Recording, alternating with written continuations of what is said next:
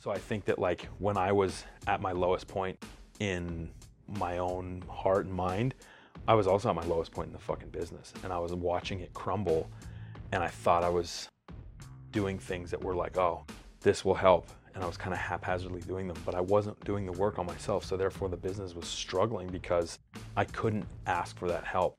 That was a clip from today's guest, Chris Hammell. Chris is the owner of Town Barber and co owner of Major Treat in Toronto. After spending years traveling and working on the road with bands, he was searching for a career that would combine the satisfaction of helping people and the joy of sleeping in his own bed. Uh, this is a great conversation, and Chris is an even better friend. What I love about this discussion is his openness. And of course, we're going to hear about all the cool stuff of being an entrepreneur and opening your business and the challenges. And Chris is also very open around the struggles that he has faced, uh, you know, both in starting a business, but also, also around his mental health, which I think is such an important conversation.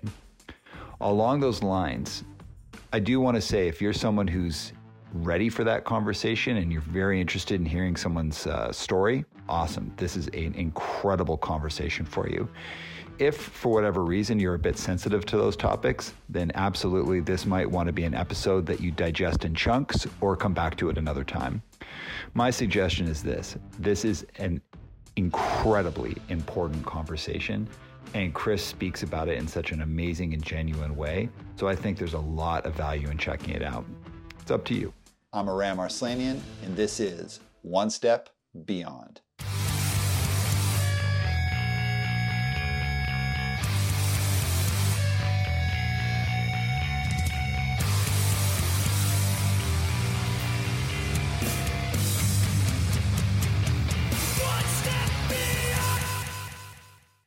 All right, everyone, welcome back. And Chris, welcome to the show. Thanks for having me. All right, for the uninitiated people who wouldn't know, who are you and what do you do?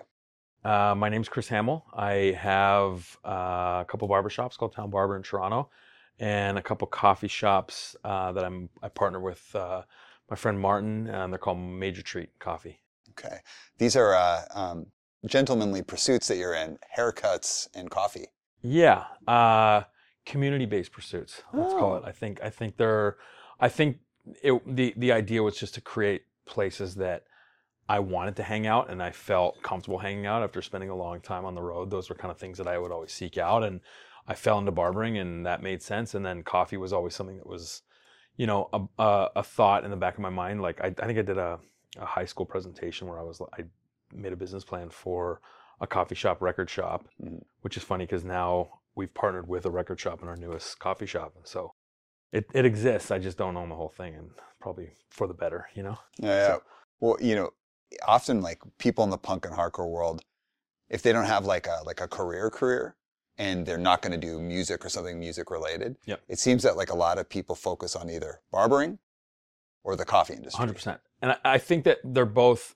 Neither are easy to learn, but they're both fairly accessible and fairly. You know, you can dress how you want to dress for the most part. Um, you can you can kind of look a little weird. Like I I mean I'm sure I would have probably ended up being a tattooer if I could draw properly, but Yeah. it was like similar lifestyles, you know. And I and I think that like what appealed to me about about both were, was the social aspect as well as the community aspect as well as like being able to kind of leave work at work for the most part. I mean, outside of owning the business, I think as I was learning both both of those things, I mean, I'm just picking up coffee now as a skill, but like keeping those those things at work was was a lot easier before owning the business, you know. Yeah. So let's get into it uh, very specifically about that idea of being able to leave things at home Mm. because if you work somewhere and you have like a decent, you know, decent boss or a Right. decent culture, Right. you can work and then leave it at home very Yep, often. yep. What about being a business owner?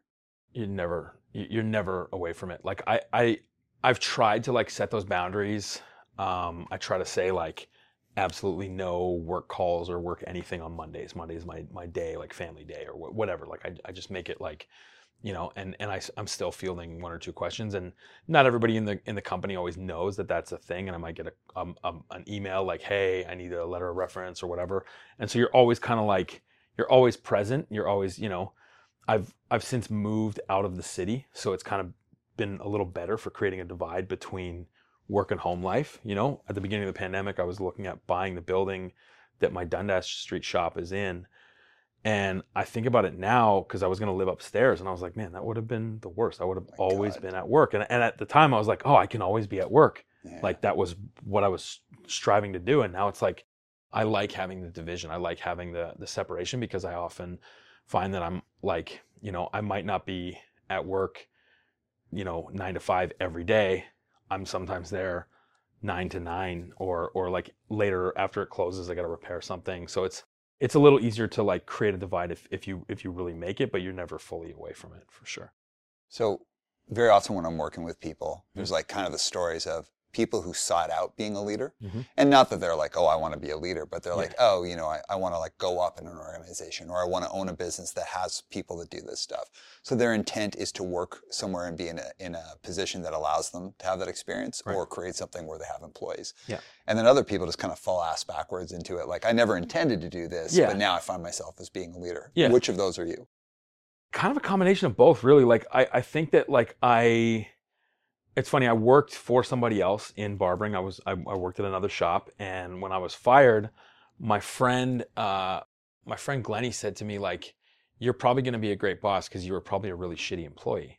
And i was like like what what is that supposed to mean? And i was like i at first i was like kind of bummed and then i really like looked at what she was talking about and, and saying that like i understand the way the way it is from that perspective and i don't take like i don't take well to leadership in a lot of cases. Like i don't i don't um i don't always do what i'm told. Yeah, and so yeah. i'm i'm i kind of find my way around it. And i've got employees like that too that i really admire that about them. But i think that some people just can't they're they're better leaders than than than followers. And i think that like i, I don't think that all employees are followers per se but i Mhm. think that like um i fell into a situation where i recognized that it might not be a good a good thing for me to have a boss because we'd be butting heads or you know relationships get you know changed we'll call it you know Dude, that is hilarious that you say that. Because do you mind if I share something no i love that i love that like my my my last job Mhm. uh, is like my what I believe will be my last boss.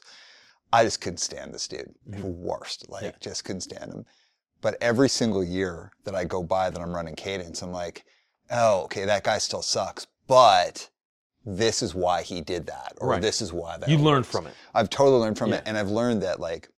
I've also learned that I was a real shithead. Like I wouldn't have wanted to be my own boss. yeah yeah Like, yeah because I was like, you know, like smartest guy in the room, Mhm. like always pointing out all the cracks. And I was like the classic guy that like had opinions and zero expertise. right And I'd be like, this should be like this, this should be like that.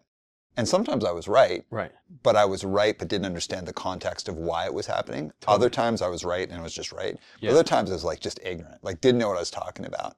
But I would take these positions and I just think back like, oh, when you said like you're probably a shitty employee, so you'd be a good boss, it's like I was actually probably a pretty shitty employee in terms of like unpleasant to deal with because Right. I was always bringing problems to the table Right, rather than saying, how can I help or how can I be of service here? True. And like, do you think you learn more from? How can I put this? Do you think you learn more from like that, like thinking you were always right, or do you think you learn more from just like being in the position yourself and putting it out there and being like, okay, well, I'm now the boss, so I have to learn this, Mhm. or do you think you were actually so right that that interaction with that boss taught you more about about being a boss? I learned three things. I learned more about being a boss by actually having to put my money where my mouth is. Right. And anyone can have an opinion and point out problems. Very few people can hear a problem and then come up with a solution. Right. So I learned a lot by about being a boss just by doing it Uh-huh. and and having to like literally like if I don't fix this stuff or unless I do this well, I'm going to fail and I'm going to let everyone down. Right. Right. And it I will always think my old boss sucked and I will never ever not think that because Yeah, he sucks. of course, of He's course. just the worst. yeah. Yeah. However, what I learned is I literally was a real shithead to have Right. as an employee. And um, having a know it all attitude is just like crippling if you want to do anything cool in the world. Yeah. That was the first thing. The second thing uh, is I learned about how to be an actual coach, though, by being in a space where the culture sucked at the company I was in and their process sucked. So, like, to do what I do, I learned by having a bad boss Awesome. because the bad boss, I was like, hey, everything this guy does sucks, but or the way he thinks about this work sucks. But I have to kind of mind those guidelines while doing really good work. So it helped me be really creative in my process, which kind of set me up to do the business. Yeah. Uh, but the third thing that I, I learned is like being insecure. Cause like, you know, I grew up, I grew up kind of in a weird situation where I have like a lot of like base insecurities about trying to like prove myself. hmm And being in a situation that was as toxic as the one that I worked in beforehand really taught me it's like, if you feed into that, you are fucked for the rest of your life. Right, And right, it right. Really helped me like turn that down and just get really good at something. And, Yeah. and just as long as I knew I was good at it, it was good. Awesome. So that's the three things. I, but I learned how to be a business leader by being like, well, I just got fired, so I better figure it out. and and then you hit the ground running and I and I think that that's like a really valuable thing because I think that people you were able to say you were able to leave that and and not only take the negativity of getting fired you can still say like I like there's there's a positive in that. There's like I always used to say oh my old boss is a total piece of shit as a human mm-hmm. but he was a great barber. And like that and i realized that i was saying that from a perspective of like trying to find a positive in a negative situation but really i did learn a lot you know watching and and like coming up with him because because i think like when he started the business i was by his side the whole time so i was kind of implementing some things that i wanted to see in a business and i was able to kind of help create a culture that whether it got sidelined or not uh, was was was healthy at, at, a, at a time and I could take those things and move move forward with my own when, when I was given the opportunity you know Oh yeah. So in doing this, like I'd imagine you've learned a lot about yourself and having multiple locations of two different businesses. yeah yeah What's something that you've learned about yourself that you were pleasantly surprised to learn from from actually being a boss and a business owner? um I think I mean I I I've and in doing a lot of work on myself more recently than than uh than uh, than in the past. I I, th- I think I've learned a lot about my adaptability and, and a lot about my like, you know, in recent years, I'd say the last five, I've learned a lot on how like how to stay calm under pressure, how to like not fly off the handle, how to not, you know, and it and it still comes out all the time. It's going to. That's that's in my in my in my nature. Like I, you know, I'm I'm a a, a very um, fiery personality. I'm I'm, you know, I think it comes from drive, but I think that like if I can find a solution in something, I, I'll I'll do my best to do it. Now I'm able to kind of stay a little more grounded, and I think that I've worked on meditation. Um, when I'm in better physical shape, I'm able to make better decisions. I've let that go fall by the wayside in the last little while, so I've been like slowly trying to get back into running and and and other other exercise and yoga and stuff like that. And I think that like when I am firing on all cylinders, when I'm at my best, I'm actually working on myself as well. So if I if I'm able to like jump into a situation that normally I'd be like, oh my god, the room's on fire. Now I can walk in and be like, okay, there's a fire extinguisher right there. Like I can just grab it and you know, instead of running around panicking, I'm able to like slow down a little bit and kind of take a step back and, and figure out what the solution is before I panic. So I don't know if that answers your question, but I think I'm a little more adaptable than How did you learn that though? I think taking time. I think just like like you know, it's funny. My mom's been teaching yoga since the '70s. Like she like she's been doing yoga forever, and um and no teenage kid wants to do what their mom thinks is cool. so so I avoided it at all costs my whole life, and I think it found me at a time that I really needed it in my life. And so meditation and yoga go hand in hand. And I think that when I really took the time to actually find 10 minutes a day of just like, and everyone that's like, I can't meditate, I can't meditate. No, no, you just won't meditate. So, and I, and I don't think it's a solution for everybody, but when I was able to find 10 minutes to just completely shut everything off, it doesn't always mean sitting there with an app or sitting there in dead silence or dark or whatever. Sometimes it's lying down and just breathing. And like finding that feeling of calm really helped me kind of put that into my practice as as as a boss and like you know taking a step aside and going like okay I don't th- this doesn't need the room's not on fire. It, you know there's a candle on you know what I mean? So I think just like finding that stillness and finding that like time for myself it's taken a lot of fucking work to do it. I did the like tried headspace for a full year 365 days. Congratulations you get the trophy in the app or whatever. Tried calm for a year. I tried this like uh um what was it called? Muse? It's like a head sensing. Uh, it's like it like monitors your brain waves to like feel when you're actually truly calm. And I'm sure there's some bullshit to it, but it actually worked because I would feel that, and I and I could tell when I was actually relaxed. So like, you know, three years of every single day a different app. Now I, I, I can do it without an app. I don't need technology. I love technology. I love like the, you know, gizmos and gadgets and stuff. But like, I think that once I was able to kind of like figure out that meditation isn't just 10 minutes of silence, mm. isn't just, you know, sometimes it's having a cup of coffee and just staring out the window, you know, and like taking that time to like slow down. You can get that feeling when you need it again. You can access it when, when, when you want it to be there. You know what I mean? So. Well, let's let's flip it. What's something that you've learned about yourself that you didn't know before? You learned via being like a business owner and a leader. What's something that you've learned about yourself that you don't like and that you've been working on? um, I have very, I, I I've kind of always known this, so I think that it's kind of like a, it might not be the answer you're looking for, but I have very low self worth and I have a very low self esteem, and I'm very self deprecating, and I and I I think that I've been trying to work through, you know, work with my therapist or. You know, I used to. I, I've gone through therapy in different times in my life for for uh, grief and for. I, I had a period of time in my teenagers where I had a lot of loss. And so I went to like anger management and grief counseling and all these things. And when they were covered under my mom's benefits, and then when that ran out, it was like, okay, well, I, you know, I struggled with depression and, and, and, and trying to figure out a lot about myself that of, of the why, like, why do I feel this way? Why am I, why am I, you know, uh, having suicidal thoughts? Why am I in, in this space? And I think that once I was able to kind of address that and realize that like my internal dialogue of like knocking myself down wasn't helping anything. And so so when I when I hit a really heavy low in like you know the middle of the pandemic, it was hard because I was struggling with like I was on this upward trajectory growth in my in my companies like I was ready to expand the businesses and and and, and I had only known growth in the business for like 8 years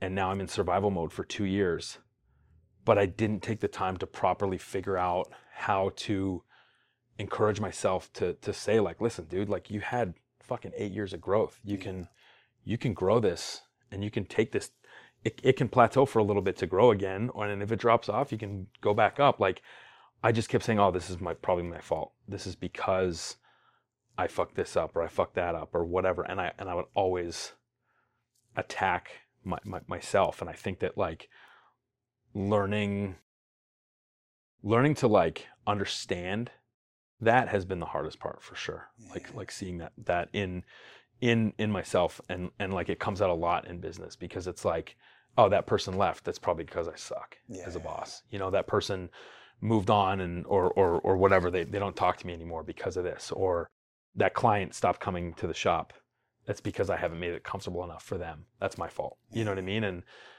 there are other factors at play but i think i my, i i ultimately always go back onto myself. And so i'm i'm i'm trying to learn to like accept and and and move forward as opposed to like continue to the cycle of like attacking myself for it you know? Yeah, I appreciate you sharing that with me. Um, something that stood out ever since we've known each other, and I want to give a big shout out to Dan Smith, of course best friend of the show, uh, wonderful, wonderful guy. He's who really first we'd kind of been interacting. Right, when right, first yeah, connected us. yeah Um, when you and I first started spending time together, you, me, and Monica, one of the things that I know we both really appreciated was how open and honest you were about struggles that you've had around mental health. Mhm. And it's such a wild thing. So I'll be 49 this year. How old, how old are you? i'm 40 40. Okay. So like, you know, we're right in that demographic Mhm. of like men Yep. who have just a certain amount of like progress in their careers and like maybe have gotten a little bit of taste of, of success who we're in the demographic of men who kill themselves. right And I think about this a lot because I didn't start losing friends till I was in my 40s. Right. And then suddenly I was like, oh, so and so passed away. And it was like, you know, that code, like, so, you know, so and so passed away. And it's like, oh, I know what you really mean. Like, so this person Yeah. killed themselves. yeah yeah And I think it's more important than ever that people in general and men, very specifically for this conversation, get really comfortable talking about what's going on for them with Totally. mental health. So, specific to you, um, you've been so open and honest with myself and Monica just as we're chat- chatting and hanging Yeah, out yeah, about yeah. what's going on. As friends do. Yeah. Yeah. Um, being in that space, how do you manage it as a leader? Especially, like, I love that you opened up about that pandemic because I do want to talk about that later on. Like, right. because the nature of your business is like an in-person business. Yeah, we were like- shut for like 400 days or something. So it's Yeah. like, yeah, I, I, I think like to kind of go back to what I was saying before with, with, with my like acceptance of, of getting back into therapy and so on. Like I went in through this whole phase where I was like, I had a really shitty therapist and I had a really, it was like anger management therapist. And this guy was like, he was like a fucking South Park character. And I just, I like everything about him was the worst. And it didn't, he might've been a great therapist, but he wasn't for me. And, and so I think that my my thinking went into well, I have really good friends, so I don't need therapy. yeah. And I think a lot of people kind of think that they're talking about these things with their friends, and they really aren't. I, I can give you an example of my 30th birthday. I had just split up with my girlfriend, um, uh, who's now my wife. Like we, like I've, you know, we, m- my dog was super sick. I, I moved the day before into my own apartment for the first time living completely alone. I've always had roommates or, or partner or whatever. And I was at full rock bottom. My boss, who was also one of my close friends, I, I called him for help because I thought that I was gonna go into crisis, and and and I uh, and I asked him to come over. He lived two blocks away, and he told me, um, "Sorry, dude, I'm watching The West Wing," and I was like, "What the fuck? Like, really? That's where our friendship is? Like, you can't. I'm asking you for help, and you and you can't." And I, I couldn't have been more clear that I was in a dark place, and and I hung up the phone, and literally as I held my phone there and thought about further harming myself, um, um, Dan called me, birthday call, Mhm. best friend. Like he has always been that guy, and he always just shows up like kind of in my life when I need him, you know, without without even knowing. It's just like this this this like connection. And, and I'll, I remember like sitting there and looking at my dog and being like like talking to Dan and not telling him anything because I didn't want I didn't want to burden him. I didn't want him because he would literally be the friend that would be like, "I'll get on a fucking plane tomorrow," and I know he would. And and so I didn't want. I have very few people in my life that are that in tune and that like um uh close that would do that. And so so I didn't want to tell him where I was at. And I think just like the tone of his voice, the fact that it didn't seem like a robotic like happy birthday, hope you have a great day call. It was like he genuinely cared where I was at, what I was doing. And as we always I talk to Dan most days and it's always like if if the conversation goes nowhere, we're always laughing. We're always like checking in on each other, you know, and I think that that was so important for me at that moment because it I can legitimately say it saved my life. And so I think that like whether he knew that or not, it was it was kind of a hard thing for me to step back and go, okay, well maybe I do need more than good friends. Mhm. Maybe I do need to do the work with a therapist, do the work with somebody who has training in this because although Dan knows exactly what to say and when to say it, same with my friend Benny, my friend Rock, like Mike, who, who, who you now know, like these guys are, are, are, are dudes that I'm really comfortable opening up to, that I'm like, that I feel like they understand me.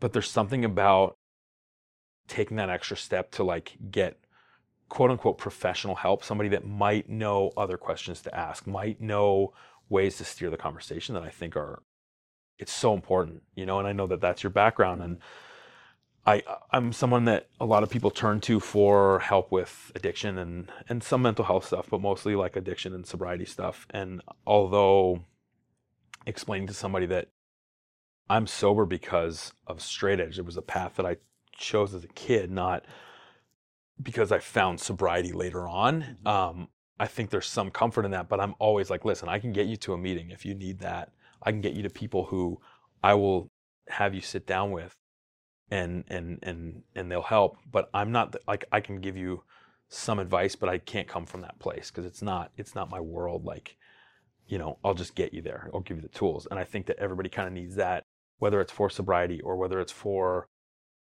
you know, depression, mm-hmm. suicidal thoughts, any anything like that that that is in the realm of like self harm or or feelings of low self-worth or something like that it will translate into you know you got to start with yourself before you can make your business better Yeah. and so so i think that like when i was at my lowest point in in my own heart and mind i was also at my lowest point in the fucking business and i was watching it crumble and i thought i was doing things that were like oh this will help and i was kind of haphazardly doing them but i wasn't doing the work on myself so therefore the business was struggling because i couldn't ask for that help you know and i thought i was asking for help for some people and maybe they didn't understand what i was asking or maybe they didn't care or maybe they were too you know um, uh, self-involved with what, what they had going on or whatever but i think it was a really rough patch that i'm two and a half years later starting to figure out how to come out of you know Well, I love what you said there, man, because like everyone's got everyone's got different things going on for them. Right, And for example, it's like I don't think I think like we think of different kinds of careers and different um, different kinds of things that people want to get into, we should try and make those things accessible so that people can do them. When it comes to mental health, I think like some of the maybe prevailing thinking like 20, 30 years ago would be like, oh, if you have like serious mental health concerns, depression, anxiety, any, you know, any um, personality disorder, any of these things, Right. you shouldn't be running a business or you shouldn't. And I, I don't think that was like something society like planted to the flag, no no but it was yeah. like the unspoken, Yeah, for you know, sure. the unspoken thing. And they're now- not fit to do that i would Right. always hear yeah yeah, yeah. perfect. Yeah. Like what you're saying and it, the way it's landing with me, like, is just like, listen, people live with stuff, man. They Totally. live, people live with depression, anxiety. They have all sorts of stuff going on Mm-hmm. for them. And I think our job should be to have as big of like open conversations about being like, hey, you want to start a business and you've got this thing you're living with? Great. Okay. So here's some of the practical things you can do right to manage that. And here's some of the re- resources you can go if you hit a low and you're starting to bottom out, you need some support. And here's also some practical business stuff. This is how you scale up. yeah In my mind, it's like challenges with mental health should be really openly spoken about so that we can able, enable people to follow their passions and do the things that matter to them. Right. And, and that's so much what your story says to me. and and i mean as a result bring other people up in it because Yeah. whether they might be struggling too and having seen someone leading the way in that make, makes it easier in itself you know? Yeah. um yeah it's it's a weird thing because it's like i think it's funny that the, the the conversation is steered that way as as it i as much as i hate celebrity i think it always takes a celebrity to to really put a magnifying glass on something. I remember when everybody was like covid this is fucking bullshit this thing and then tom hanks got it and everybody was like oh my god Yeah. it's real. And it was like you know like it's always the funny guy that kills himself and it was like that's bullshit and then robin williams does it and it's like whoa like this is something we need to talk more about.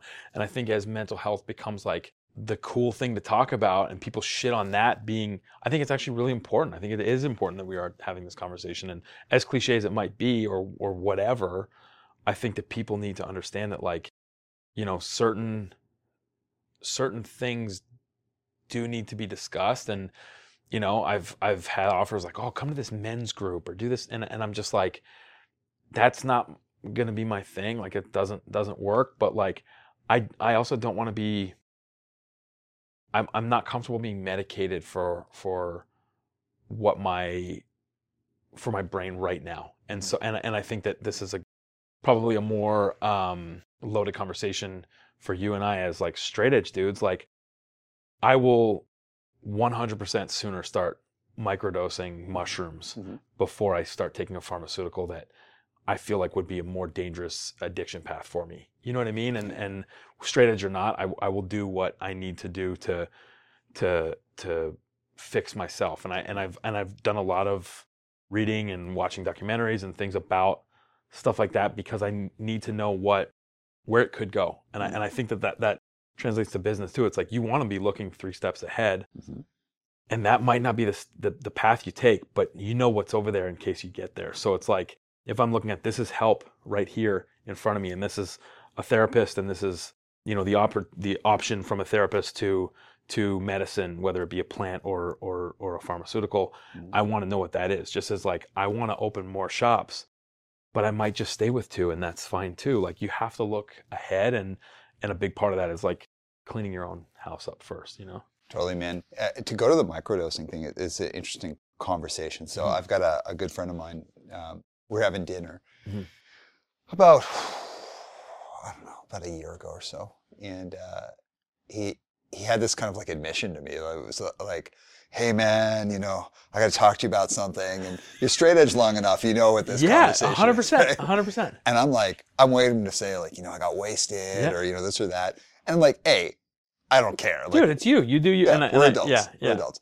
But like, it was more like, listen, man, like you know, I live with like really serious anxiety, Mhm. and um, I started microdosing mushrooms to help manage it, Right. and it's working really well for me. And I was like, Awesome. and I'm waiting for him to be like, and I got wasted, and I was like, and he's like, well. I don't feel comfortable calling myself straight edge. I was like, well, first of all, call yourself what you want. Like, I don't care. Yeah. Second, I don't see how that doesn't make you straight edge. It's I'm like, you're not getting you're not getting wasted, right? And he's like, oh no, it just makes me not want to like do something crazy. I was like, oh, so you're just taking medicine? He's Yeah. like, yeah.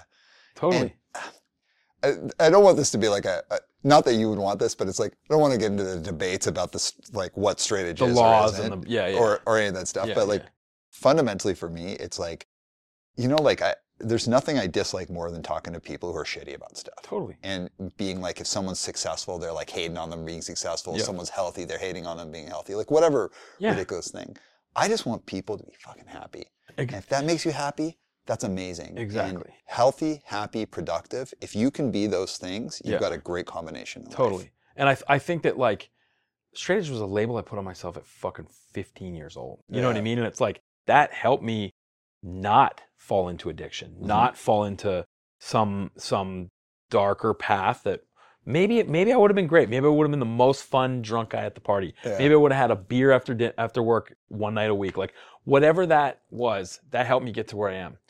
I will continue that because I'm proud of the work that I've done for myself in that because it was the only self-preserving thing I've probably ever done to myself. You know what I mean? And so so I think that like for people to to be able to like if that label is what gets you through the day, awesome. But you said like you said, medicine. Mm. If I can take a plant, I knew a straight edge dude and and here I am using air quotes in a in a situation that like he still considered himself straight edge. He fucked his back up and he he was so addicted to painkillers that it was like clouding his judgment. He was he he was a different person, and I was like, man, you got to get help for that now because that's not healthy. What what how many of those you're you're taking a day? And again, like you know, I know athletes who who smoke weed for recovery. I think plants as medicine is is something that we you know in Western society and like straight edge culture and like whatever it is, mm-hmm. kind of turn on. You know, I'm not straight edge because of the fucking law. Yeah. I'm straight edge for self preservation. yeah So therefore, if I can take something that is natural, that is further preserving myself. Yeah.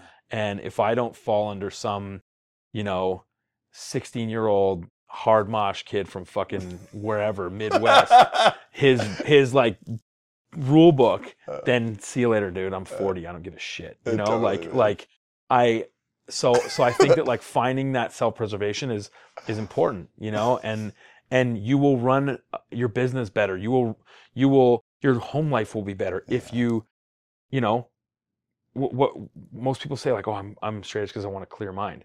Well, if I have all this noise in the back of my head like hey dude, jump off that fucking bridge or like you're worthless, you're worthless and I can find something that's going to tone that down. Mm.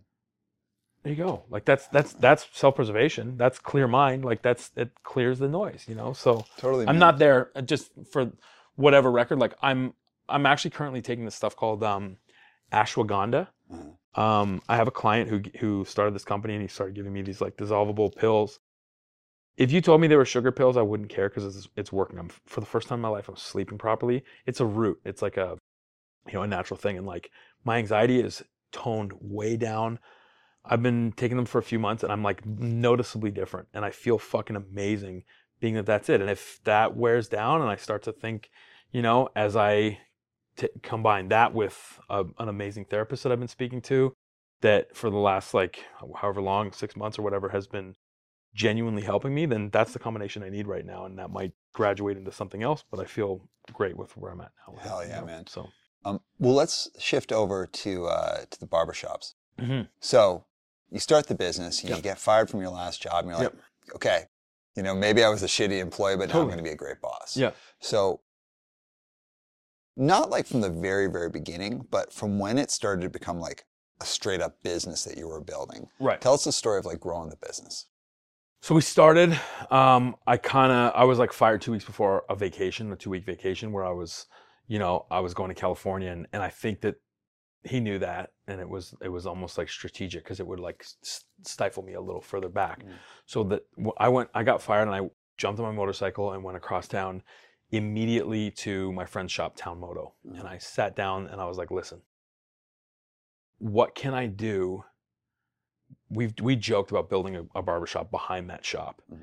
for for like the, the first year that they were open. They just closed now for um they they've been open for 10 years and I think they just decided it was time. So um I was like, "Can we build a shop behind your shop?" And I within like 2 weeks I bought a barber chair, went on that vacation, um, came back, and like the day I got back, I like went from the airport to the shop, set up the barber chair. We built an awning in the back, and I cut hair all summer out back, and it was amazing. It was just me and my dog, and it was like my clients were slowly finding me. I was slowly like I was operating under the name Town Barber because it was in Town Moto, so it made sense. And I had plans to build a building. It never happened because building in back alleys in Toronto is a tricky legal situation. Um, so we had a couple of pop-up situations. We ended up in Rob Dyer Skate for Cancer had a little space we could rent, and I and I brought um, a, another barber on with me at the time, and um, and so he was kind of cutting my clients while I was planning the build and so on and so forth because I wanted to be really hands-on. I love building stuff. I love learning that kind of stuff. Ended up, um, it got too cold, and the lease was up there New Year's Eve, Mhm. and I was Christmas shopping, and I walked into this shop called uh, Lost and Found, and it's like a menswear shop on uh, on Ossington. Then I knew it was the neighborhood I wanted to be in, a couple doors down from Town Moto, so it kind of made sense. And they showed me their closet in the back, and they're like, "Do you want to you want to have this?" And I was like, "I only need it for a couple months." And they're like, "Yeah, can you fit two chairs in here?" And I was like, I like did the like foot one foot in front of the other, like measuring. I'm like, I think so. It was so tight that the chairs touched in the middle and touched on the walls on the outside Mm. but it was perfect. We, I, my buddy Jay is like a, an incre- he's an architecture professor at the University of Toronto, and he helped build this like really cool little space. We like had this window looking into the shop, so it didn't feel like we were actually in a closet. We had a beautiful light. Like he kind of built this like screen for the light to bounce off that was just like really nice wood. It was it was a really cool build that we did overnight and didn't skip a beat. Just opened up the next spot. And as the owner, I had never met the owner of that, of that shop, and we're both very um, we're characters, both of us. So when when I met him, I was like, I'm either gonna love or hate this guy, and he like smacked me in the nuts and like tackled me, and I was like, what the fuck is this guy's deal? And by the end of the, I cut his hair. Uh-huh. By the end of the haircut, I'm like, I fucking love this guy, and like everybody that's there, the other owner Justin is like easily the sweetest person you've ever met in your Right. life. But Jonathan and I had this like French, like I still go by all the time and we always make fun of each other. And he's like, I genuinely love them. Like everyone there, Chris who worked there, who was she originally suggested we go back there. Every we had this like little family, and it was like I didn't want to leave that. Like I loved, so we started looking at the place next door. I was like, I'm gonna offer the other shop money to close or something. We can be that close to them because it's it's where we want to be. We we were there for a year, and then I found the space that I'm that I'm in now on Dundas, and it was kind of the perfect growth that we needed. So we were we we grew to another barber. We had the three of us. We went in there, got an apprentice, and then I started out with four chairs in there because I was like, it was an old Portuguese restaurant. I like gutted it, built it over a month. Um, I did a tour with um, Sitting Color like at the beginning of that month, and like the little bit of money that I made on that tour paid for half the build. So it was like I was able to kind of like parlay that into, you know, bu- building the space out. And we started with four chairs, and within the first year, we had enough employees and enough business that we changed our schedule to be open 10 hour days. And we were like, holy shit, how can we keep growing? Let's renovate. Let's build, let's add two more chairs. So we did that. And then within two years of that, we were like, I guess we're ready to open another shop. And we opened down on Queen Street. I lived upstairs from the space, so I knew the landlord really well. Um, I'd known her for like 20 years. And um, and so we I, I called Martin, my my business partner at at um at Major Treat, and I was like, hey, I want to put a coffee shop in my next barber shop, and I want it to be on Queen Street around the corner from the Dundas shop. And he's like, not, like didn't skip a beat. He's like, let's fucking do it. Like he he did, hadn't seen the space. it was a total shithole. Like we basically just put lipstick on a pig and like, okay, let's let's go, you know. And and and it it worked so well. And I made the same mistake there. Mm. I started with four chairs, and within the first year there, I'm like, we're expanding again. So we within the first year blew the walls out, added two chairs in the back, and it's not the most conventional layout for a barbershop. I like when it's one room, the community aspect of everybody like you know chirping each other across the room and my my my shops are are designed so that it's not all chairs down one wall. I want everybody kind of like culminating the conversation in the middle of the room. I, I mm. I love that aspect of it, and so it's a little lost at Queen Street when we add the chairs in the back, but the front room is mainly like that anyway. And I think right now that shop feels a little bit more like the reason I opened than than Dundas because we've got newer employees at Dundas, so we're still we're like building back up to that. But yeah, we we we had 12 chairs within a couple of years, and we're on a great path to to do more. The coffee shop was it's a separate business, but it operates within the same space, and it's it's been super fun to like. I, I was telling you this when I when I came in here. Like I've for six years, it's been open, and I was always like, I'm gonna learn coffee. I'm gonna learn coffee. I'll you know I'll figure it out. And Martin's like he's a lot smarter than me, so he he jumps into something and gets like really good at it really quickly. Mhm. And I'm like, oh, I'll learn it. I'll be fine. We've scheduled ourselves on the schedule in the coming weeks, and I'm like shitting myself that I'm like watching YouTube videos now and like learning, reading as much as I can because I'm gonna be behind the bar and I and I want to do a good job. Like Mm-hmm. not for anything but my own relationship with the space. You know what I mean? So I think like once I was able to kind of like you know build those teams and and and I was very picky about who I hired and and and because I it all had to work together and you know as as you know people butt heads and it was nice to be able to have somewhere to move them to the other location or you know they were dating and it was like okay well you broke up and you don't want to work together anymore so things like that were like you want to be able to do that but I but I loved being in both spaces and I'm kind of only spending my time at Dundas right now because I'm trying to build that back up and so like being back in the queen space to pour coffee or whatever it feels comfortable you know Oh, yeah. it's good Um, so you were experiencing this very natural organic growth, but it's Yep. pretty quick. Yep. Like you're Yep. scaling up very quickly. Yep. Uh, I know you kind of had plans for other stuff, and then pandemic hits. Yeah.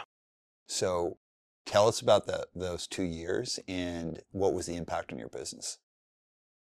it, it's it's funny at the beginning um i had been go go go for so long that i was like i was excited to use that. everyone thought it was going to be two weeks remember two weeks two weeks two weeks and so i think i went into it like okay i can sit down for two weeks and and you know plan what's next so that when we come out of this i can get ready we were looking at spaces on the east side we had like the perfect space you know picked out and so I, I got really excited about that. And I also was very excited to like sort of slow down a little bit. And, and I, I started years, two years before, year before I, I started painting and I, and I never really told anybody because of, I had like severe imposter syndrome and I still do. I don't really show anybody my, my, uh, my stuff. And I, and like, I got really excited that I had just had this really inspirational trip to California where I got to like spend a day with my favorite artist and watch him paint. And He and you know purchased a painting from him and had an amazing, inspiring conversation. And so I came back like energized and I was like, "Okay, I really want to do put some time into this."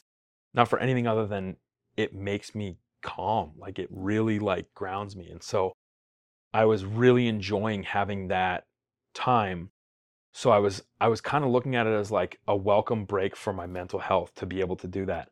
But i think once i really registered that it wasn't two weeks Yeah. it caught up and my mental health was like oh fuck now i'm in panic mode.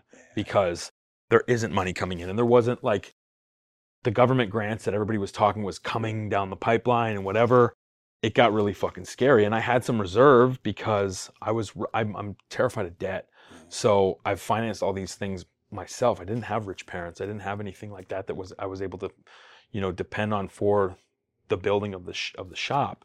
And so when i when i was ready for a third one i made sure i had all the money saved up to do that. And had i not done that i would have lost the businesses for sure because that's what got us through the pandemic. Everyone talks about like oh you but you got government grants. You got government grants. It wasn't government grants. It was government loans that they basically filtered money through the small businesses to pay our landlords So landlords were the only ones that won in this whole thing. And so when we were forced to be closed for so long, and my, my approach with COVID was really difficult because as I approached everything, my number one priority was to respect people. So if you were ultra cautious and ultra paranoid about COVID and masking up everywhere and whatever, I was totally cool with that. And I still am. I mm-hmm. still, I'm not currently cutting with a mask on, but if somebody comes in and they're wearing a mask, I always say, like, do you want me to put this on? Because I respect you and I want you to feel respected in the space. And so I think like my approach from that was like, okay, everything is pointing at there's no reason for us to, to not be able to operate our businesses in a safe manner. Mm. Like we know how to do this. We're as clean as a doctor's office. Like we know what we're doing. Why aren't we open? And so that started taking its toll on my my mental health and I started to like really go dark and I was I was like going into my office and like spending half the day just sitting there. I wasn't even wanting to paint because I was so um discouraged and and and so I I kind of hit like another bottom where I was like I'm never coming out of this. I'm never going to financially recover. I'm losing employees left, right, and center to other shops or other businesses or other um, um, career paths, you know, and and most of them like I don't you don't own your employees. There's no ownership. There's no poaching. There's none of that shit. But it's like it's like when you've invested time and energy into people, you kind of feel a kinship with them that isn't. It's never an ownership. It's just like, well, I've spent this time with you. I'm I'm excited that you can build a business and f- jump into that. I knew you weren't you weren't going to be here forever. Or I'm I'm honored to have a friend who, you know, came from nursing when a pandemic hit. She there's nothing more noble than reinstating your nursing license in a pandemic to fucking help people. Like that was incredible, you know? And and so I, I looked at those things and you know, it, it hurt to lose people and to lose the the dynamic. And I kind of felt like when we did come back from lockdown, it was all at once because, you know, they might not have all have quit the same day, but when it was like three guys' visas expired and they had to move back to their respective countries, that was over three months or four months. So coming back and being like, oh shit, we're three down. You know, she went to to nursing. He started a company. Like coming back and being and looking around the room and being like, fuck, there's half the people here. Like this is scary, you know? And the amount of times that like when when the second lockdown hit or 2.3 or whatever the hell it was, and I had moved out of the city, I, you know, was helping a buddy pour concrete in his backyard and I was like, I'm just gonna close the shops and do construction. And Dan Smith again was like, dude, what the fuck are you talking about? You're just gonna hate your boss in two years and open and start a construction company. He's like, do what you've built. Like work on what you've built. You've mm-hmm. put all this time and energy into this. Yes, it sucks right now because they. I was watching everybody in, in fucking BC was open. Like we were. I was like, this is crazy. Like why are my friends who do the same job as me thriving and we're being held back? And it, and and so I think like where I, I I went from like really high and like feeling really good about where things were. My relationship was getting sorted out. My you know my my mental health was kind of getting back on track as I had this outlet. I felt great about it, and I was able to spend time with the guy, the people in my shop that you know, I was renting them a space in the basement, so I kind of felt connected still. And then when they left, and then when you know people changed, it was like, shit, I'm pretty alone, you know. And I and and the the friendships that I thought I had built within that space might have been relationships of convenience, or might have been um, things that I didn't have as good a grasp, like an understanding of what they really were, as I thought I did, because I was probably blinded by being busy. You know what I mean? Yeah. So yeah, it was it, it it took a lot, and I'm still working through a lot of it, man, because I like my oldest employee, my my longest running employee at Dundas right now has only been there a year, and although I feel like I've known him a long time, he's an amazing dude. It's hard, like going from having an eight year relationship with the guy across the station to, you know, cultivating these new relationships, which I, which I enjoy doing. Everybody in the shop is there for a reason. I, I value them all, but like, you know, I think when I realized that there was some toxic energy in the room that was kind of like poisoning the well a little bit, once that left, it was easier to build that back up. You know. Yeah, you know, I, I've heard a lot of similar stories from people who ran businesses that that couldn't be done Right. online. Um, is you know, it, it's weird because like you and I are just like you know we're just like dudes out in the world, you know, Right. we're business owners, and I could debate all day about whether whether or not there should have been lockdowns, to what degree, Totally. like all, all of that stuff. Yeah. And I have like some real strong thinking about it. Yeah. But but more so the thing that I've been hearing from to avoid that, because I think you and I are on the same page, but to Right. avoid that, um, the thing I've been hearing about bit from business owners who had in-person businesses, that's like what you had to do is be in person Yeah. was that like yeah it sucked i assumed a ton of debt both government debt from from i like that you identified like these aren't grants these are loans No, they were loans. government loans And they were they were literally just filtering the loan through Totally. me into the landlord. Like that was it. and Yeah. we're still paying off our government loans Totally, from yeah, as well but yeah.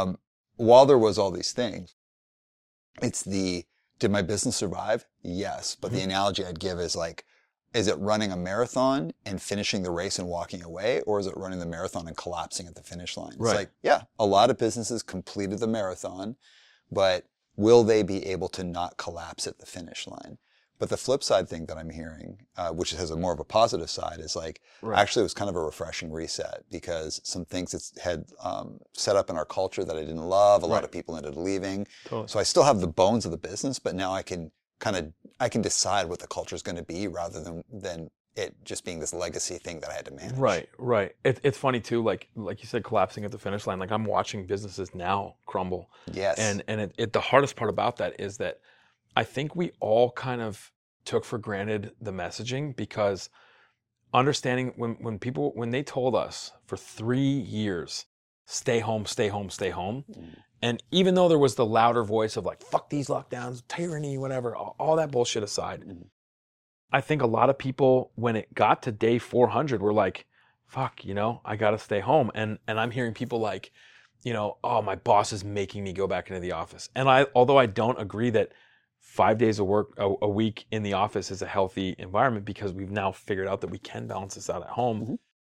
The economy and other businesses and and and community depends on this shit. Depends on people. I built my business with a projection of business that was coming through because people were going to work. Mhm. And if your house has now become your office, your gym, your bar, your restaurant, your, you know, everything is is there, you're getting your haircut less frequent and our business is suffering as a result. You're not getting coffee, you know, even me thinking about it the other day, I was like, I'm, I do therapy over Zoom. Yeah.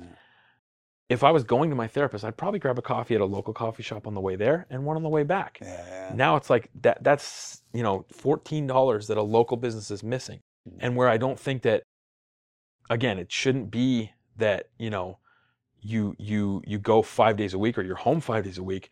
What about the balance of like, okay, maybe I go into the office 3 days a week and instead of buying 10 shitty H&M suits because I have to dress up to work, I buy 3 really nice ones from Sydney's or like a local ta- Sydney's is the best tailor in Toronto.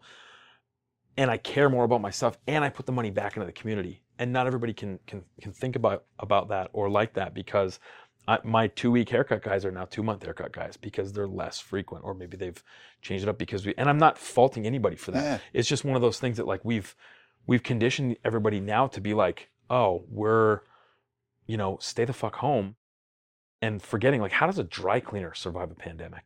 Like how like you know looking at it from our perspective of like, I would we were never like we're fucking rich. This is great, but we we had a really good projected business plan that was ready to to continue to expand. And I'm, and maybe I'll get back to that. But where it put us right now is in, is in this really volatile situation where like we're trying to get people to come out and like I'm I'm noticing our slower shop used to be Queen Street. There's probably hundred thousand people across the street in condos.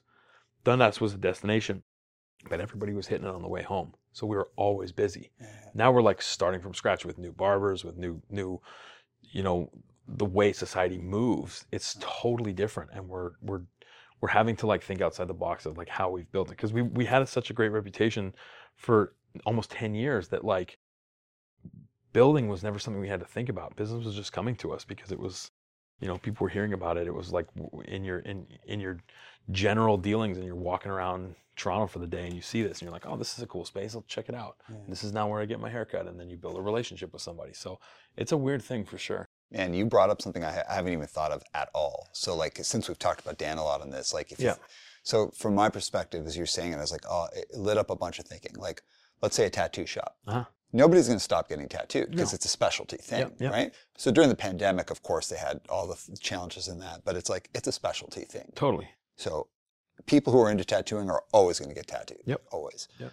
And uh, Dan, I'm sorry if I'm simplifying that because I'm sure there's all sorts of things he can say about that. For sure. But Different kinds of shops too, right? right, Like, yeah. totally. But let's go. Let's go to haircuts. Like I didn't even think about that. About if people go into work less, that just means all of the economy that's built on, let's say, lunch traffic. Mhm. You know, like like the diners are downtown. That Yep. it's like, oh, like yeah, we we've got all this business. We can assume that people come into work five days a week. Now now people are coming to work three days a week. Yep. You're taking out two fifths Yep. of of how much money they make in a week. Totally. We were talking about a, a creative agency that closed on the block of our coffee shop. Mm. 21 people in the office. Seven of them come regularly. Yeah. Office closes. That's a few hundred dollars a day Yeah, yeah. that is yeah. being taken away from the business that was like that's the difference between make or break that's where like that was keeping us in the black like that was like okay we're able to pay rent this month you know that's one office so think about like you know everybody just moving like i'm sure you've seen it down like in your you've been to toronto a lot like Yeah. seeing people just are not out at like they used to be in nicer days and obviously we're in like a january lull right now Mhm. whatever that looks like but i think like we've always been prepared for this time of year to be a little slower but I think I'm noticing it more now because it's like we can't. It's that it's that whole like Super Troopers thing, like pull over, pull over. Like I can't pull over anymore. Like we're literally there. Like we we're one of my shops is closed Sunday, Monday. We we prided ourselves on the fact that we were a seven day barber shop. You know, we're we're shaving hours off to instead of ten hour days, we're going backwards. Yeah. And if going backwards is what we have to do to save the business, awesome. I'm not I'm not worried about losing the business. I just it's like this mental roadblock of like I did all this work. We did all this work to get here. Mhm. And now we're like going back to like, you know, Well, go forward, I guess. but it's a fascinating thing. Like I've literally, literally never uh, thought about this before. Like the economy that builds up around another economy. So you've got a downtown or like a business core or whatever. All Right. of the businesses that are there. If you take out people work from home two days a week, Yeah. so they're literally losing two days of Yeah. business, which is like, I'm sure there are people listening to this who are going to be like, well, duh, you should have thought of that. It's just not not in my head if you want to talk about a government program, what a government program would be is how do we subsidize these businesses that I do believe that that moving to more of like a flex model, like Cadence is all um, all distance. Like Right. we've always been online, Right. which is why with the pandemic we're we're in a very fortunate position because we are just kind of built that way. Right. But like I do believe a lot of jobs could have that flex, work some days from home a week.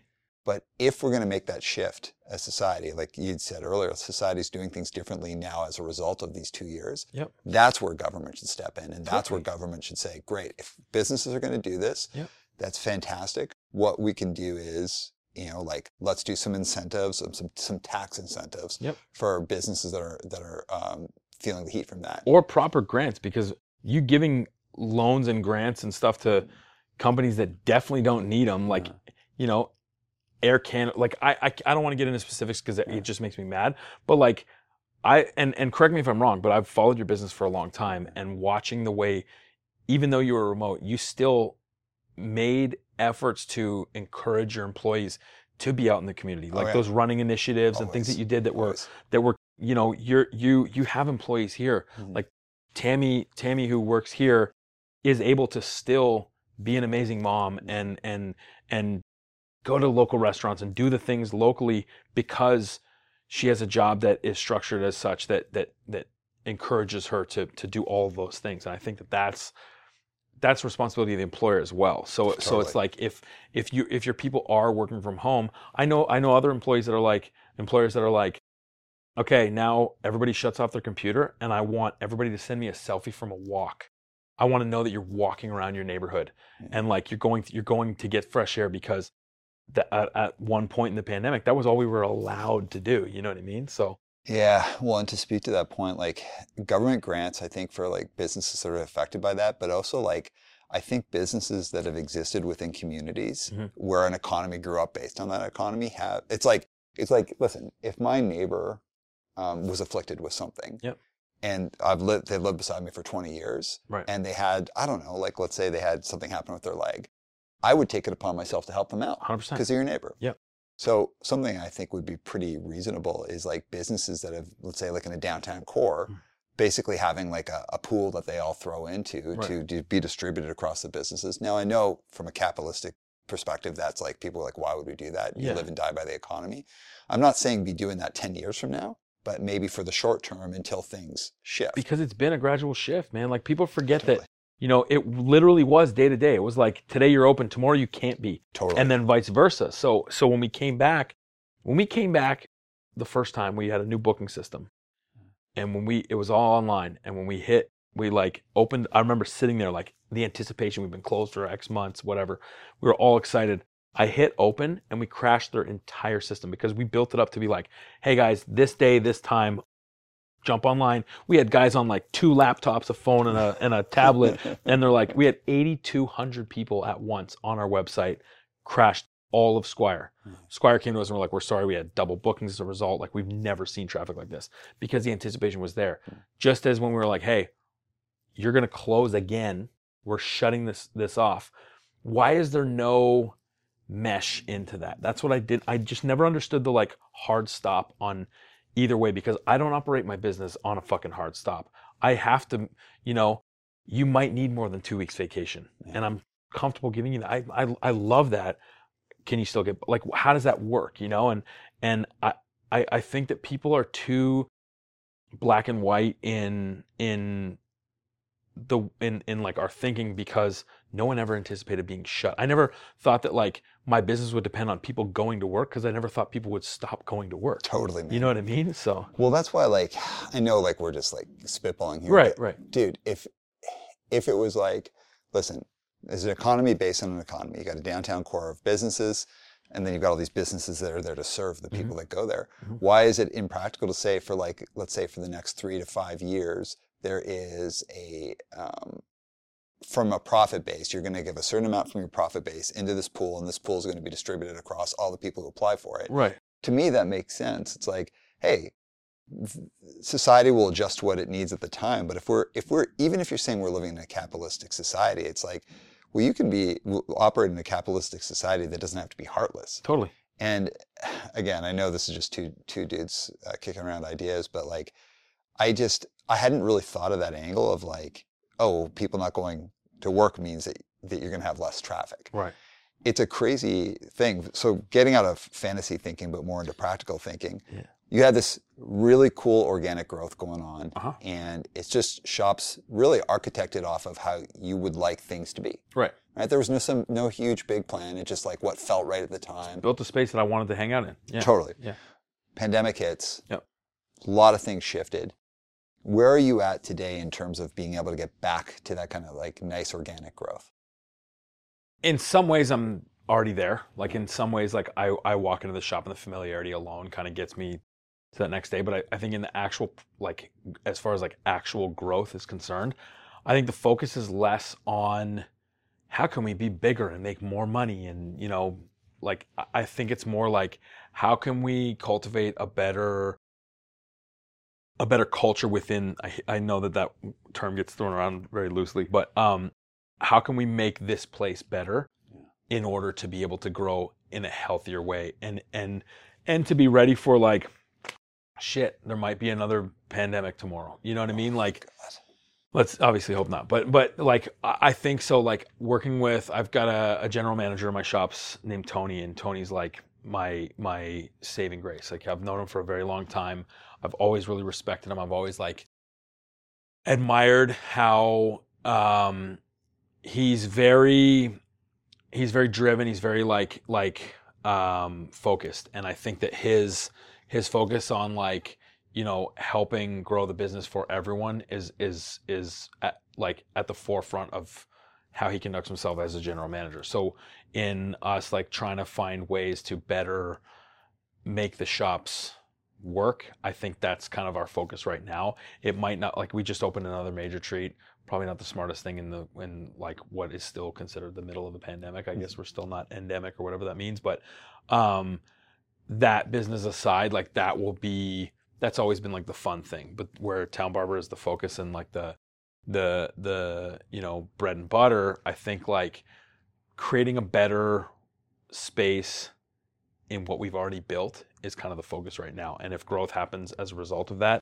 amazing. If we have to scale it back again, we'll figure it out. But like I think like working with Tony and like brainstorming ideas and, and every day he's like what do you think about this and 99% of his ideas are amazing they might not all work for what we're doing but i like that we can tell each other that back and forth. I can say hey i think we should do this and he's like no that's fucking stupid and i'm totally cool with that because nobody takes offense to anything.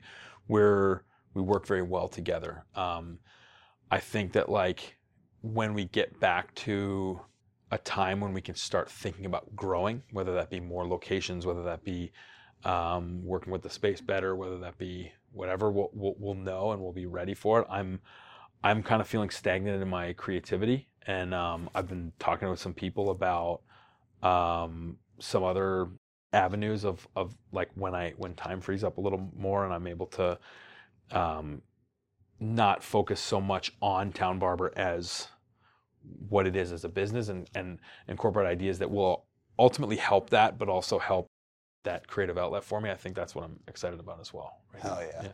All right, man. Let's let's talk a little bit about you coming up. Like, how did you mm. get here? Now, I'm not asking for some like huge deep no. dive, but one of the things that I know is important to your story is like you're one of the most authentic people I know. And like you're just truly who you are. Appreciate that. And that's helped you in a lot of ways about your journey. But it's also like there's been some bumps in, in the For road. sure. So yeah. To whatever space you want to start with, like essentially, how did you get to where you are today? Where did, where does the story start?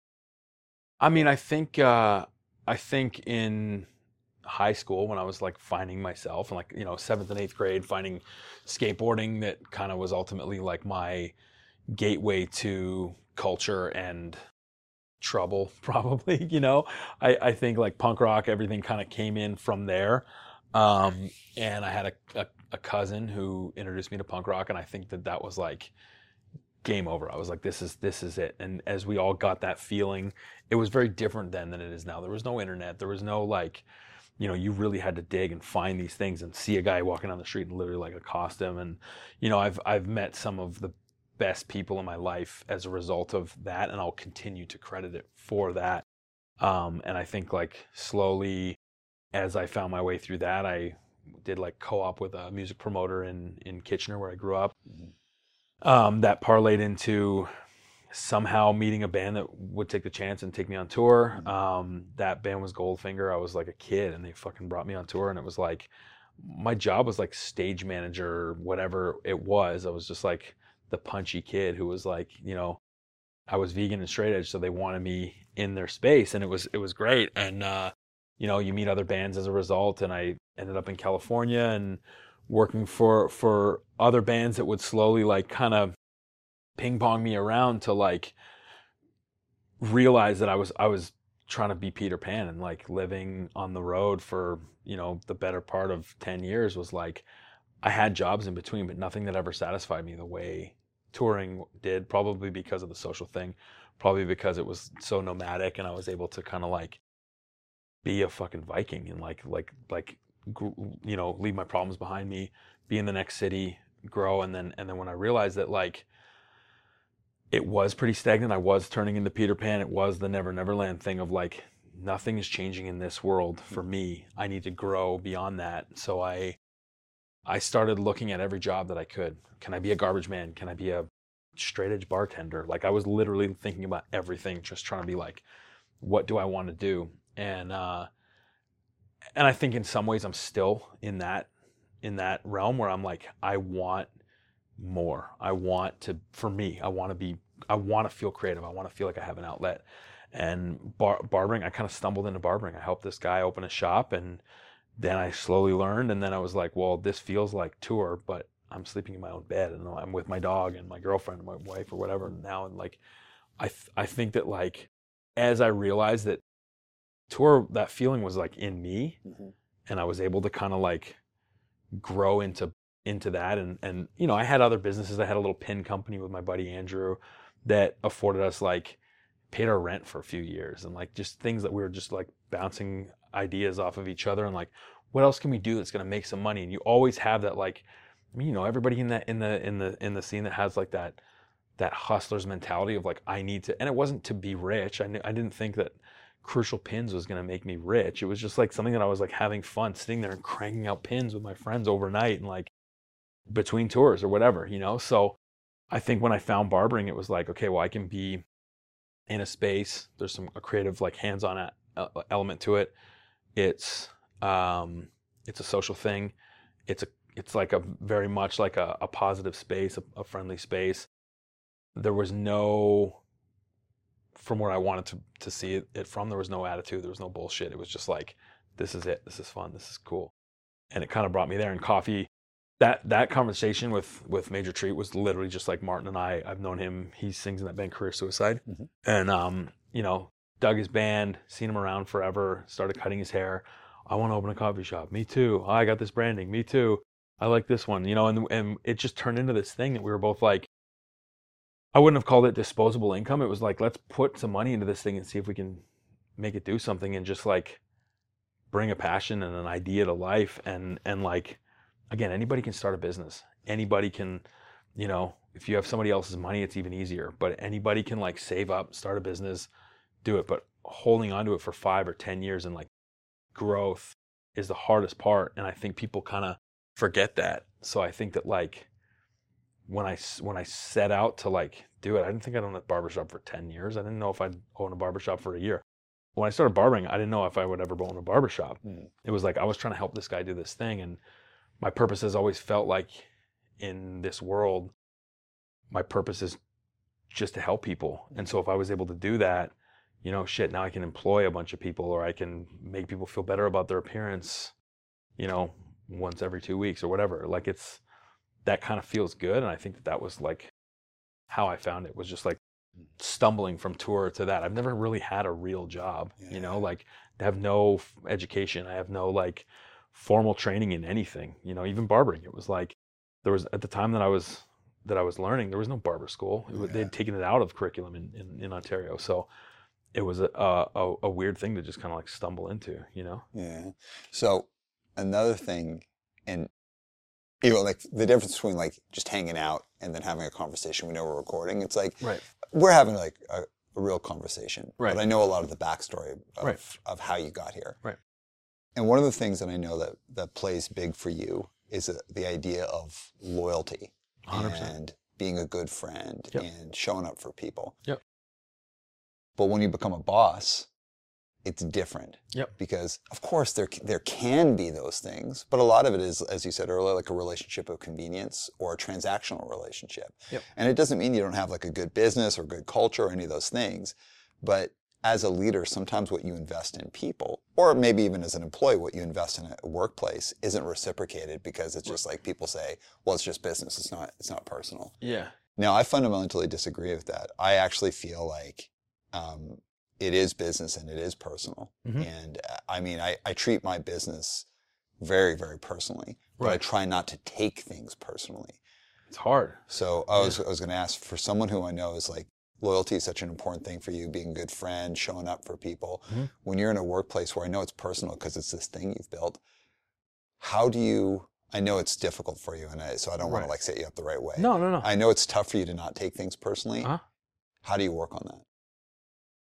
I, I, I think it's also it's kind of like managing expectations. So Mhm. it's like I had I known that a relationship with somebody that I brought very close, and when I say close, I mean like coming to my house for Christmas or like like going on vacation together or ha- having dinner every other every couple nights or whatever, spending a lot of time and energy with that person.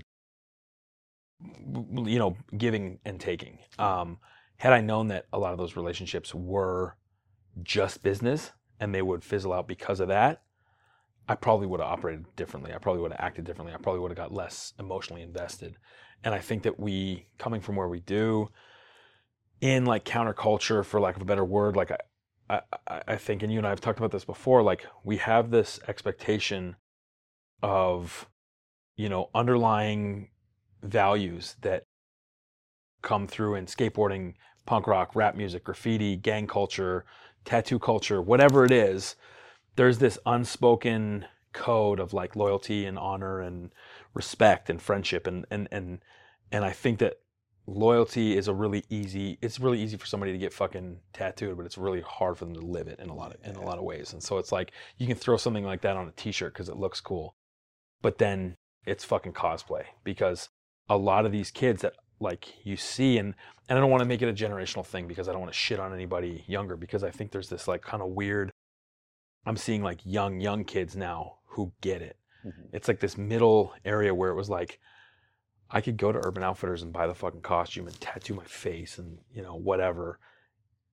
and I was fooled by it. I brought people in thinking like, oh, that guy's gonna get it. That guy's gonna, you know, he's gonna be on the level. Loyalty is gonna be there. There's gonna be an understanding. There's gonna be, you know, it will be give and take. There will be a business relationship, but it will also be very personal. And I'll have him stay over at my house or or I'll help him move or do the things that friends do.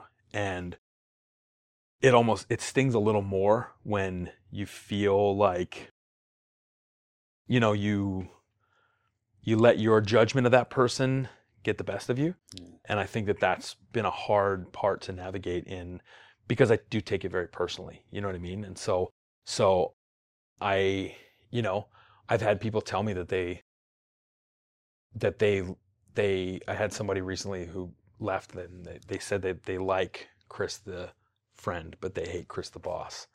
And i realized that everything they were talking about was chris the boss. They never knew chris the friend. And i think that that's a hard thing to for people to understand because just because i'm creating an environment that you want to work in that's not necessarily out of friendship. That's for me learning from past mistakes or, or past uh, employers that i might have been a shitty employee to you know what i mean? And so i'm i'm adding perks and bringing these things in to a space that is from from a, a, a place of like wanting to create a good environment to to get me on a friend level and to like have that loyalty is a- is a very rare thing. Mm. and i'm and i think if anything business has kind of made that more difficult for me to do like Yeah. to bring people in because now i'm i'm almost like expecting someone to leave or or to you know um uh think that the relationship is something that it's not. You know what i mean? Like think that it's it is just business when i thought it was friendship or vice versa you know? Can I share something ab- about my- please. Yeah. So I've had most people who work in my business are are people who I know through like playing punk or Right. just you know like friends, like Yep. friends or friends of friends. Yep. And now now we have we're in a kind of a cool place where we have like former clients who are like joining the company and like people who had like let's retired and said hey you know I, Cool. I want to come and do a few years with you before I go into full retirement. right And now we're starting to get people who I've never met before. You know, we're literally like true interviewing. Right I've been real fortunate that we've built up a crew within the business that have that are really mostly people that I've I've known for some amount of years, and it's worked well. But I have two examples that stand out for me. Um, one is like I have like my three closest friends. They all live at a distance. Mhm. Uh, so one of them is my friend Dave Larson, uh, who was the guy who helped me start this podcast. Mhm. My best friend, love him. Came in, worked for the company, did it just first as a consultant, but then like came in and worked worked for us and we hit a crossroads of like pay you know like what do we need? Right. Like how much time of yours do we need and what are we willing to pay for it? Right. And then how much of his time is he willing to give us and what does he want to get paid? And we could not bridge the gap. It's a hard And- conversation man. It's a hard conversation and i'll tell you like we were younger as a business so like we weren't as graceful of how we would do it Mhm. and you know i'll say like that's true friendship because he's still my best friend. Love that. and and we had some tough conversations right you know right like right but like we had tough conversations of two people who wanted to wanted to be able to make it work but we're also like well this is what i can do. And he's like well that's as low as i can go. Right. And i gotta say it's like that to me is like one of the greatest greatest examples of like when people say would you hire your friends? It's like yeah yeah i totally hire my friends but hire your friends who are really your friends. Right.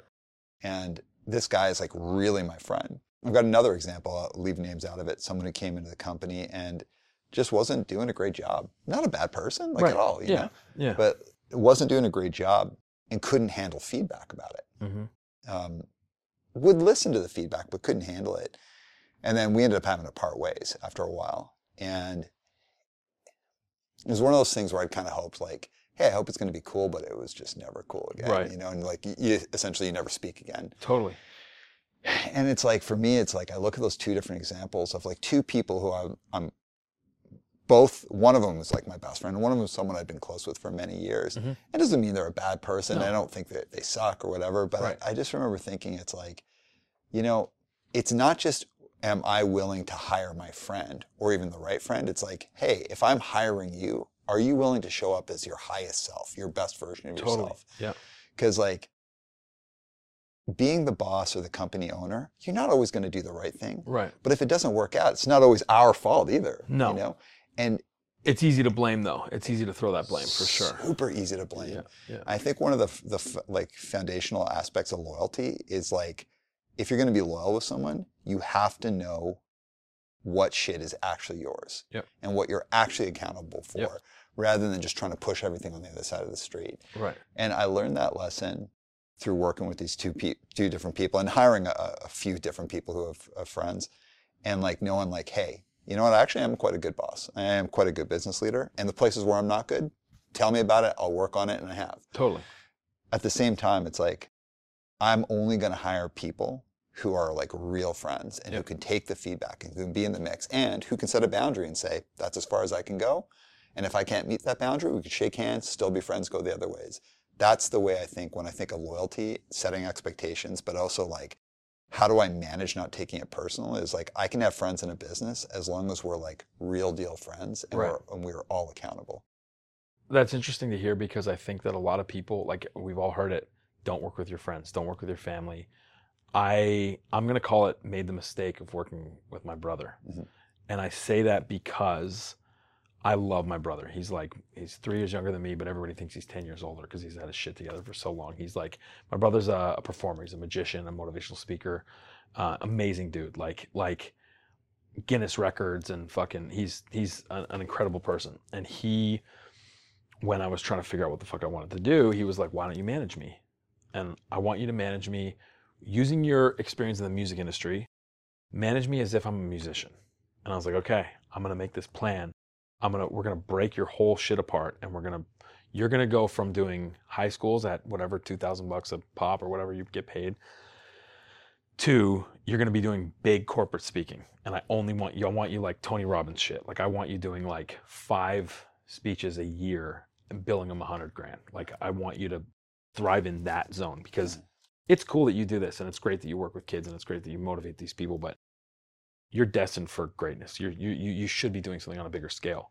So i made this plan and uh, it's a very long story that and, and how it how the plan panned out but he wasn't as open to it as he said he was. And therefore we i found out that he was booking stuff without me and without my knowledge and where i told him to take a break for a full year and reinvent himself and stuff he like to do a record cycle basically like Yeah. disappear and then you can tour. And uh and we had this whole plan and and i th- we're we're we're great like i talk to him most days um but i think there was for a little while there when whether he fired me or i quit there was like an animosity that I couldn't have had with a regular employee or client or whatever because it was it was so much more personal. It was family, and where we've all heard the like don't work with family, whatever. I ignored it because I thought we could do this, but I'm also the only one that can genuinely tell him to shut the fuck up Yeah. and like, hey, listen to me. Like, I could physically do it. I couldn't do that with another employee. You know, it's different with family. So I, I, not that I ever hit my brother in a in a business I relationship. Like, yeah. oh, no, no, no. But like, you know, he was the one guy that I was comfortable. Like, we could beat up on each other, and we could, I could. It, it, it was like this honesty that there was no. We didn't have to have that like formality of like this is work. I could be like, dude, listen to me. You're fucking up. Like, mm. stop. I know you're not going to take this personal. So try this approach. And it was like, cool. And it it just it ended up like changing our relationship. And I don't think we've ever I don't know if we're if close is the word because we maybe we parted ways because our interests were just different. But like I think as a result, like I love and respect him more than just about anybody on the planet.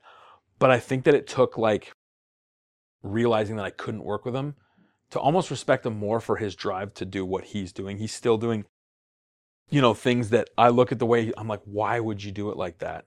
But it works for him. So why the hell do I have an opinion? You know what I mean? yeah. And so I think that like only working because uh, for a while I only worked with barbers that I knew or or you know having having like Tony Mike beside me like I know him on a personal level and I genuinely care about his you know his his well-being and I, like you know I would rush him to the hospital if he fucking needs it. Like I like I'm there cuz he's my dude you know? And I I know you've had conversations on this podcast as well about like a fair living wage, and I think that I I, I believe I I would pay Tony a hundred grand a year if I could afford it, but you have to find that balance, and it's a little it's almost harder with your friends because you want to give them more. So from a business perspective, it's probably pretty stupid to work with your friends. Mhm. But from a loyalty perspective, you're going to get more out of it. Like you know, loyalty breeds loyalty, so you're going to get it. You you would hope anyway, and you're going to get more for the two of you, for your relationship, for the business, for all of that stuff. And so I think that like understanding that and really like putting that into perspective is a is a hard thing for sure. Yeah. Yeah. Um, all right, let's go into the last three questions. Okay. You know the deal, man. Yeah. Three questions are going to get harder as we go along. Okay. Shoot. Okay, Alrighty. we're going to start easy. Okay. Historically, punk or hardcore, Okay. three best records, not bands. Okay. Three best records from Toronto. Can I say Greater Toronto area? Absolutely. Okay. Um, I have to say, Oh Blood. Absolutely. No Warning, Oh Blood is, I, I think my, my the most. I think it's the hardest record ever out of Toronto. I'll say that. I think it might be the hardest. It depends like what genre we're looking at, but it's certainly one of the hardest records out of Canada. Yeah. Uh, For easy. sure. Yeah, yeah. Um, I'm gonna say, um,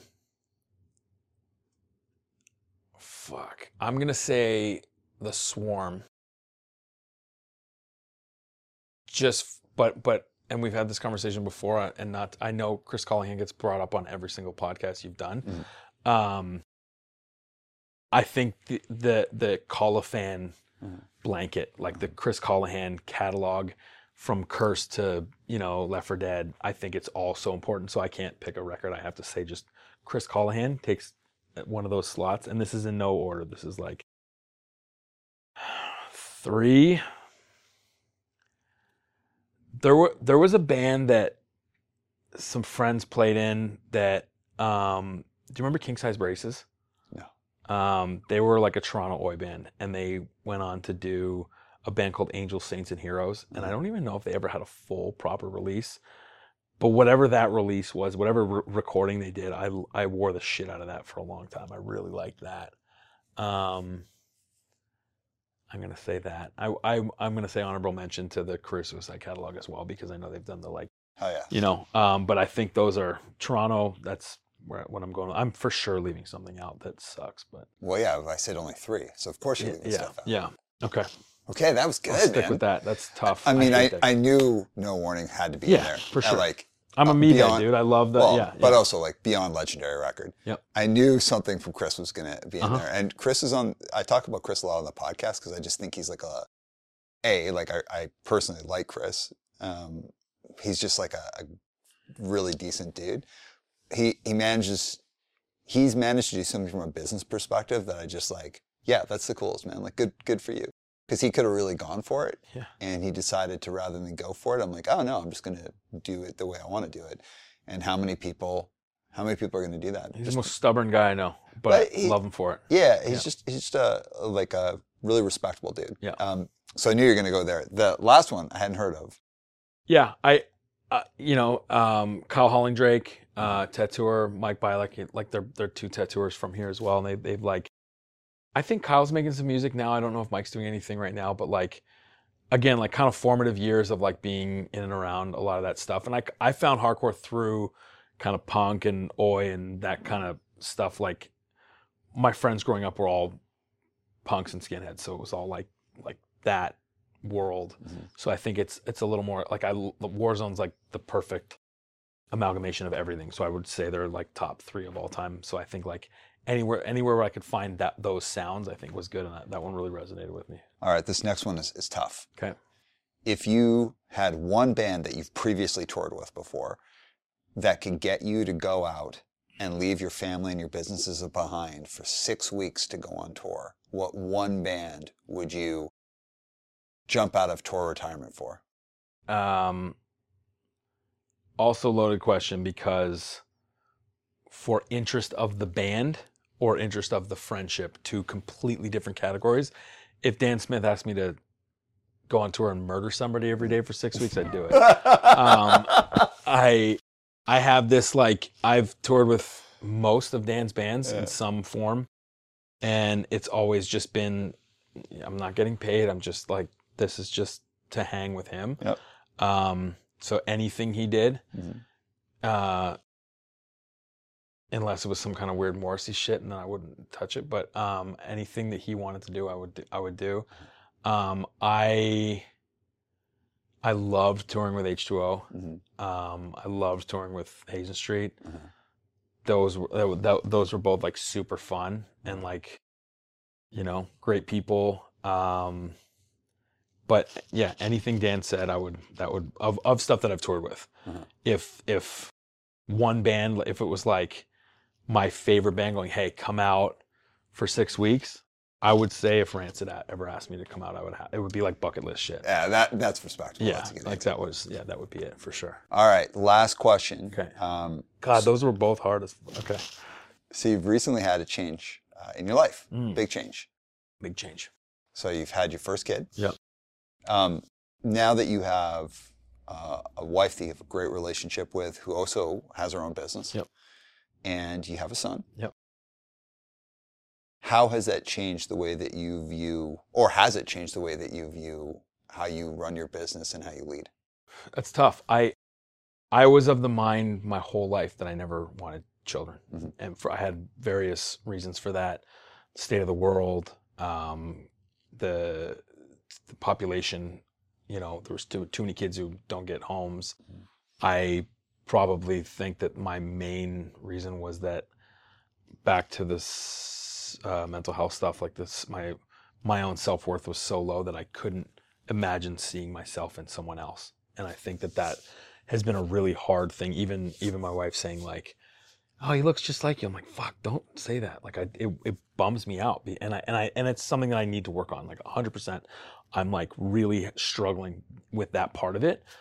Um but it's like like i also kind of looked at everything as like I would see risk and I would run at it. Like I, I love the idea of like, hey, you can try this and it might hit, but you also might lose your shirt. And I was like, cool, let's fucking, you know. Now I pump the brakes a little bit and I'm a little more, I have more to lose, Mhm. you know, because I'm like, okay, this, this dude depends on me. It's one thing having a dog depend on you to like come home every day and to feed them and so on, but like this guy's depending on me for probably the next 18 years plus Huh. you know? So when i think of like what that means from the perspective of like taking risk in business and like you know i think that was also like when you when you asked me about growth in the business and like where i see it it's like i need to work on what i have right now as opposed to getting ahead of myself because i used to get way ahead of myself and so it's kind of given me that perspective a little a little more i think and and like I also want to just fucking spend more time at home. Like I like I never I love my home. I've you know, I'm I'm very fortunate I have this beautiful home that I that I, that I love going home to. I feel for the first time in my life when I'm at home I'm relaxed and I'm like comfortable. But I was also loved being at work and I loved like the hustle and being out and going out for dinner and all that shit. Now I'm just like okay, I need to schedule better so that I can make better use of time at work so I can make better use of time at home, you know. Yeah. Yeah. So I think that's that's probably the change is like not running at risk, you know. Hell yeah, man. Yeah. Awesome. All right, man. Well, as we're closing off, anything you want to say, and leave with our audience, and anything you want to hype up? I no, I don't think so. I think I'm, you know, I'm uh I'm excited to continue to grow in both businesses and um I'm kind of like trying really hard to completely stay away from social media these days and like I don't know what that is. I think I'm just like I feel like it's like burning me out and making me really question a lot of stuff. So I'm I'm like been kind of staying off of that. So I I mean I'd say find the businesses on social media if you're at all, at all curious. Um, you know, in the Toronto area or whatever. But other than that, like, you know, excited to watch friends grow and win and, you know, do all that stuff too. So Hell yeah. Yeah. Listen, man, this has been an awesome conversation. Thanks for the round two, uh, everyone listening. We did our first one and, and we had an audio issue that was uh, our fault. So thanks for coming back for a second. I, this was a better conversation, I think. I think I was in a, a little different place as far as stress was concerned at that time. And I, I think this was a lot more, uh, a lot more us, you know. Yeah, Yeah. totally, man. Awesome. All right, everyone, we'll see you in the outro. And Mike, drop the beat.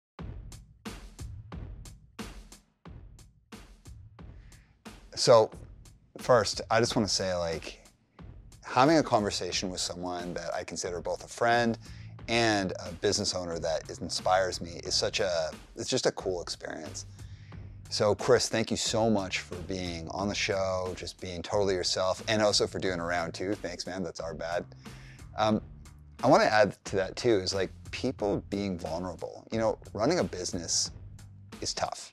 And even like huge businesses, you know, you might think like they've got all these safeties, but at the end of the day, like most businesses could cease to exist relatively quickly if they had a series of like tough situations pop off. So the idea, like when you own a business and you're just like some dude or some person who just came up normally through like whatever channels, it's scary. It's anxiety inducing. Throwing a pandemic on top of that and then just life stuff, like having any kind of like mental health concerns or health concerns or anything like that. You find yourself in a situation where it's like you've got a lot to manage just being a person in the world who's trying to make it through. Chris, you're such a great example of someone who is just trying their best and is really willing to hold up a mirror and then to be really open and vulnerable about that. And I took so much out of our conversation. And for the audience listening, I hope you did too. You know, nobody has it just right, but the more that we can open up, talk about things honestly, and learn from others, the better chance that we have from getting to a place where everybody can have a real shot at success. So with that, I'm going to close off. My name is Aram Arslanian, and this is One Step Beyond. One step.